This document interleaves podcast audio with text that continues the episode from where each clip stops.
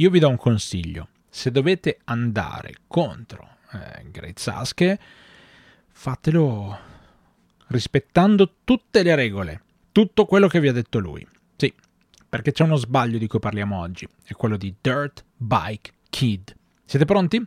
Ve ne parlo subito, io sono Stefano, una delle voci di Lariatto e sono il conduttore di questa serie di mini Lariatti, un Lariatto al giorno, in cui andiamo a cercare un pochino la storia del puro reso e oggi vi parliamo di Dirt Bike Kid che ha avuto una carriera di soli 6 anni e con solo 34 match all'attivo, quindi neanche tanti, no?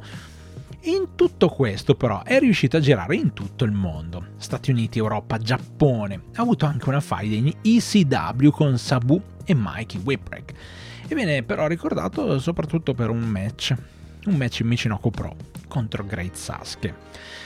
Allora, dovete sapere che poco prima del suo ritiro Dirt Bike Kid prende parte alla Fukumen World League della Michinoku Pro Sasuke voleva un match corto, ok? Tanto questo qua era un, alla fine carino, no? Cioè anche se aveva lottato per 5 anni abbondanti, aveva pochi match all'attivo, cioè, cosa poteva fare?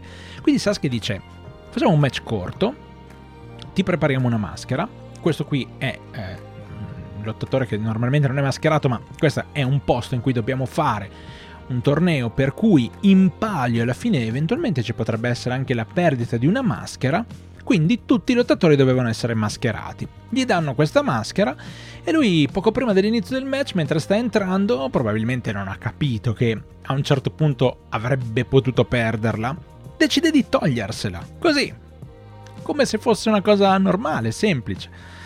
Gareth Sasuke non la prende benissimo, diciamo. Mm, quindi sì, fa questo match. Il match doveva essere corto, prima parte in dominio per Dirt Bike Kid e la seconda parte, dopo il comeback, doveva esserci il rientro di Great Sasuke e la vittoria di quest'ultimo. E in effetti va così. La prima parte dell'incontro in dominio per Dirt Bike Kid e poi Great Sasuke comincia a sciuttare come se non ci fosse un domani. Lo piglia, lo prende, lo picchia, alla fine lo sottomette facendo una vera e propria ghigliottina, facendolo quasi, strozzandolo quasi. A fine match, tra l'altro dopo essersi ripreso, Dirt Bike tende anche la mano a Great Sasuke, il quale non solo non la stringe, ma se ne va, lasciandolo lì interdetto al centro del ring.